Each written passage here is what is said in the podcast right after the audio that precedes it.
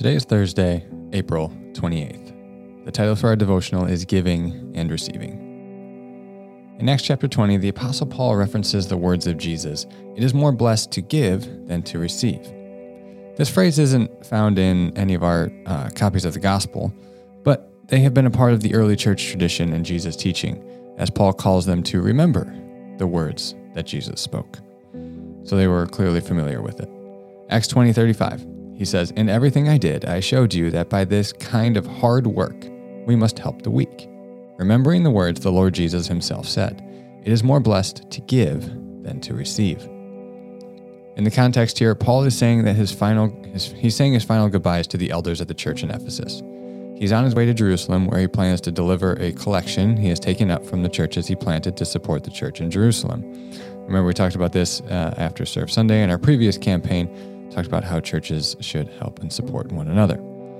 He knows this will be the last time that he sees them.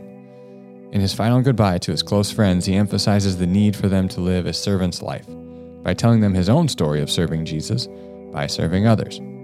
In Acts 20, 18, and 19, he writes, When they arrived, he said to them, You know how I lived the whole time I was with you, from the first day I came into the province of Asia. I served the Lord with great humility and with tears and in the midst of severe testing by the plots of my Jewish opponents. And then in verse 24, he writes, However, I consider my life worth nothing to me. My only aim is to finish the race and complete the task the Lord Jesus has given me, the task of testifying to the good news of God's grace. Paul knows that the fullness of life is found in the giving of himself to God and to others. Even Jesus' words quoted here reflect this. The word translated blessed can also be translated happy or privileged. It is the same word Jesus uses in the Beatitudes to describe a life blessed by God. Those who are the recipients of divine favor and living in that divine favor will realize that living a life of generosity and giving is a truly a part of the good life.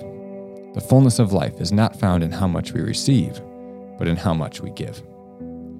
Here are some other ways of writing this phrase The one who gives is happier than the one who receives. The one who gives is more privileged than the one who receives. The one who gives is more a recipient of divine favor than the one who receives. So, what Jesus is calling us here is a reminder that the life of generosity and giving of ourselves for others and service to others is truly the way of Christ, even if it seems backwards to the world for reflection time today, I invite you to reflect on your concept of the good life. That is, what does a life blessed by God look like? Read the Beatitudes. Again, read this verse. Is it found in the quantity and the quality of your stuff, or in the extent of your service and generosity to others? I don't think Jesus has the quote, if I have more, I can give more mentality in view here.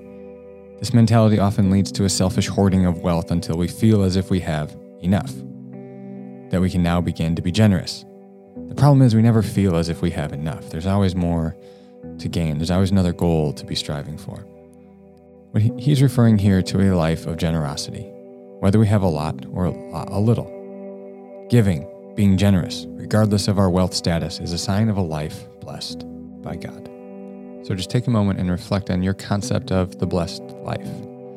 Does it line up with what Jesus has taught them? That it is more blessed to give than to receive.